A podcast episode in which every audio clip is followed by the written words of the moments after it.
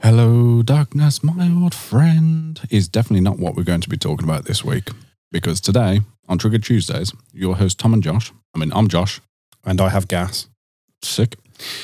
Today, we're going to be talking about the, tri- the triggered word of happiness, Happiness. what it means to us. So, I'm going to shoot the ball right up your ass and ask you straight away, what does it mean to you? I'm going to ask for a request that you don't make this too cheesy.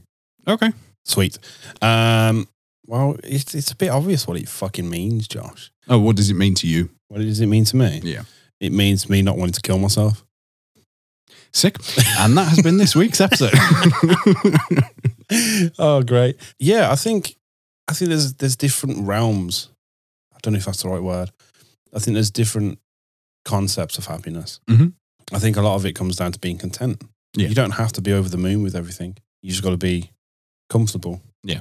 Like I've learned, especially in the last few years, that being comfortable means more. Being content, being you know happy with ev- where everything is, that everyone's okay means more than in the moment for five minutes being like, this is the best thing in the world. I'd rather just be, you know, more comfortable and content over a longer period of time than have those experiences where it's like, this is amazing. yeah. Because then it's, you're constantly chasing a dream of, I've got to feel better than that. Yeah. I've got to feel like that all the time. And it's just not normal. It's, It's, it's not right. You can't do that all the time. No, definitely not. I, I completely agree. I think if he was constantly striving for that whole, oh yeah, this is the best moment of my life, you would have nothing to look forward to. I don't know. I think you'd be very stuck and you'd get very unhappy very quickly. I was having a conversation today where I was saying I I live my life a quarter of a mile at a time. Sorry, Vin Diesel. Um, Family. Family. Um, no, I, I kind of look at them as checkpoints. So, and I've said this to you before. I do this thing. Springies. No, didn't spring. Thanks, microphone stand. Boing. Boing. I do this thing where I have checkpoints in my head. Okay. And I always have to have something to look forward to because if I don't, I go mad. I feel like I'm going crazy. Like events, for instance. Yeah. So, for instance, we've just came back from Download Festival. I looked forward to that for a whole year. Yeah. Um, and then as soon as we came back, I booked tickets for next year's Mhm. because then that gives me a whole year to look forward to something. Yeah. Um, that's a big event. That's our holidays. I don't go abroad. I don't do all that sort of stuff. And those are the things that really build memories for me. Mhm. Um, I can be quite. oh, How do I put it? I can I can be quite. I wouldn't say forceful, but I, I, I can be quite insistent on the way that I am with things sometimes. And uh, it's because I- I, I know what I'm comfortable with, and I, and I know what and who makes me happy. So, you know, for instance, okay, download was very hot this year Mhm. and it was uncomfortably hot, but I was happy because I had everyone around me that I cared about. Yeah. So then, as soon as I'm back, I'm like, I need something now to look forward to because otherwise I feel like I'm going to go crazy. That's fair. So that's how I've always approached it. And you've always got to have something long term to look forward to. So obviously that'll be the next year. Yeah. Which doesn't sound like long term, but then you have the short term things that you look forward to. And that could be I'm looking forward to recording the next batch of podcasts next week or, some, you know, the, the time where we get to do something. It could be going out for a meal. It could be just spending time with friends and having a good evening together. But then that's the short term Yeah. and then those short terms feed into the long term and then you build up this whole picture of happiness across your life rather than having this thing where you just go oh i'm happy now i feel sad i'm happy now i feel sad you look at those things and you try to build up this whole puzzle piece of things that make you happy and then that ends up being your life It's a good way of putting it that way, purely for the fact that you know for a fact you're going to have a massive string of memories that you can look back on, and you'll be able to look at look back on them. Like whether it's I don't know, last week for instance, we were at download. You'll, you'll be able to say, oh yeah, I, I went to see this band and I was with Josh, blah blah blah. Uh, we had such a good fucking time because the, the energy and the vibe was like amazing. But then you could get down six months down the line and then re relive that memory. And I think I've I've reached that point personally where I, I've reached that point where I've been to festivals so many times now that I don't need to be running from stage to stage, seeing all these different bands. Mhm. I can literally just be sat on the hill, have a chat, have a laugh, see some good music, and then you know just relax. Really, like I enjoy that stuff a lot more now, And I think it's because the last few years I've been in positions where I felt truly unhappy in my head. Mm-hmm. And that's not because of anyone. That's not because of a certain reason. It's just that there's sometimes in your life where you just don't feel happy. Yeah. So I- I've reached that point where I will prioritize happiness now. Well, you got to. Otherwise, you'll you'll end up spiraling into a position where you'll be struggling to get out of it. Yeah. And I, th- I think it's it's important that you prioritize yourself. Yeah, you have to. You you can have those people that will st- sit there and go, "Oh, well that's that's selfish," but you you have to be selfish to then influence and affect the people around you. Yeah, of course. Because unfortunately, if say for instance you had someone called Dave, who was very selfish and looked after themselves, if you had then someone called Jamie, who then I mean I don't know who these Dave and Jamies are. Definitely not your brother. Let's just put that out there.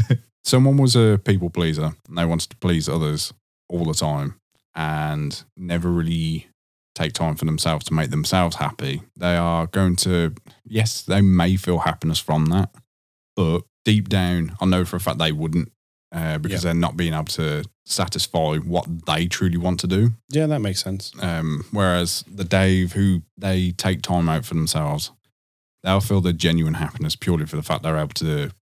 They'll feel a lot more fulfilled. Yeah, I That's think how I that's, perceive it. that's the thing is you're looking for that feeling of fulfillment and being in a, a position where you are not only comfortable yourself, but everyone else ar- around you is comfortable. And that might not be, you know, being rich, famous, or whatever. That don't mean It- shit. No, no, it might just be making sure that everyone around you is okay. And sometimes, you know, like the headspace episode, sometimes that comes down to sitting down with someone and just being like, "How are you?" hmm you know, it's it's all well and good, especially with a, a lot of men where they go, yeah, yeah, I'm fine. No, but like, really, how are you? People don't do that enough. No, I can like personally put my hand on my heart and say I, I don't do it enough. Like within the past twelve to eighteen months, it's become very apparent to me. Really does help opening up, even Yeah. if it's just a little bit at a time. Taking a step is better than just standing still. Yeah, and I think it's also learning to have those people around you that you can really be honest with and feel comfortable being honest with. Mm-hmm. it's also having those people that will call you out on stuff as well. Like I remember having a conversation with you last week. Had I said it to anyone else, they would have been like, "You're an asshole." but I said to you, like, there's sometimes that you say things, and it sounds like you don't believe it coming out of your mouth yourself, Yeah. and it's like you don't believe your own words. And then I'm like, there might be something more happening, hmm and that's okay. That's completely fine. But it's it's one of those that I, in a certain way, am probably more qualified to say that to you than a complete stranger. Yeah, because you know me and you have for the best part of over 20 years. Yeah, and I think it's one of those that you have to be in that position where you can say that stuff and like there's a trust between the two people. There's a mutual bond where you can be like, I'm not saying this to hurt you. Yeah. I'm not saying this to be a dick. I'm saying this so I can make sure that you're okay. Mhm. And to to me, because obviously it sounds like I've gone off on one, but to me, you know, happiness is not just me. Yeah, it's uh, the people around you. Yeah, it's your circle. It's it's the people around you because then that influences you on a daily basis, and then you end up being in a position where everything just becomes better. Yeah, and, of course. and, you know, it becomes easier day by day to kind of just deal with shit really because you know that you've got that support circle. yeah. It's, it's very difficult to try and have that, I wouldn't say true definition of happiness if the people around you are in a position where they're suffering. Yeah, that definition is also malleable. It's going to change depending on the person. Yeah, of course it will. Someone, you look at Conor McGregor, for instance. I know that's a really weird. That's very example. specific. but you could look at him on the surface layer and be like, well, he's got three kids. hmm Maybe he wanted kids and he's filthy rich. Maybe his whole driving force behind him was money. hmm Some people just aren't fussed about that. You see some people who are really artistic and they get an outlet through art and that's good for them too. Mm. Everyone is completely different. I feel like I should flip it on its head and say, what, what does it mean to you? Because I've basically spoken for 10 minutes. I'm, I hate it when I do this because I'm so cautious of me talking shit. it's fine.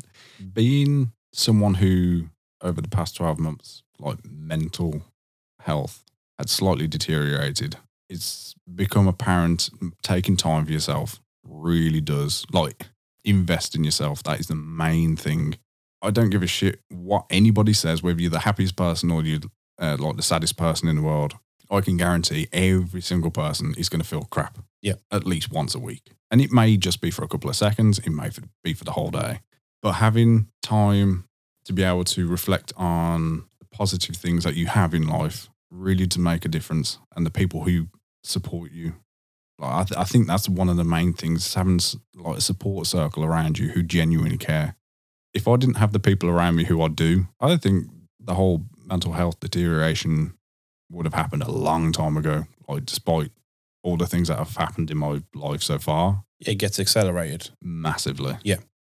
But now, especially over the past 12 months, for me, that I've started investing more time into myself, w- regardless whether it's uh, doing hobbies with friends, uh, seeing family, just taking time out, playing video games, oh, whatever. Just having that little time where I can have that little bit of self care really does make a difference. I feel like, for instance, and uh, this could be you completely. This this bit that I'm going to say does involve you. Like we bought cinema cards, Yeah. because we spent so much time working on the YouTube and the podcast and stuff like that that we sort of put friends as a backseat thing, and I don't want that to be a thing. And we ended up getting these cinema cards, and even if it's just a night out where we just end up literally being out the house for a couple of hours, and we might not even say two fucking words to each other during the film, Mm-hmm. that's fine. that point really made it very apparent to me. Yep. When we went to see Spider Man last, we were sat there and I I turned around. I was like, I can't believe how within the past I don't know maybe what three months that we've had these cards. How much we've seen each other outside of doing stuff like hobby wise. Yeah, and we used to be at a point where every time we'd go out, we'd talk about the channel and we talk about the YouTube and this, that, and the other. And I feel like it's like a, a mutual agreement. Unless both of us bring that conversation up, we don't have that conversation and we just enjoy just having a good evening. Yeah, sort of because thing. the, the only reason why we ended up starting YouTube or the music or the podcast or whatever is just for a little bit of fun. But Yeah. when it starts getting to a point where that rules over everything and I don't know, the majority of conversations revolve around those specific things, then it starts effectively becoming a job or a chore or Yeah. Some people chase a job their whole life, and that's fine. That is okay. You know, some people really want a certain job, and if you get it, respect, more power to you. you know, to right? some people get a job from something that makes them happy and not stereotyping or anything, but those people tend to look a lot happier Mm-hmm. when they can make a passion into a career. Yeah. Uh, because it becomes something on their terms. They're playing life on their terms. Very true. But there's also, on the other hand, making sure that it still remains a passion once you've got it into a career.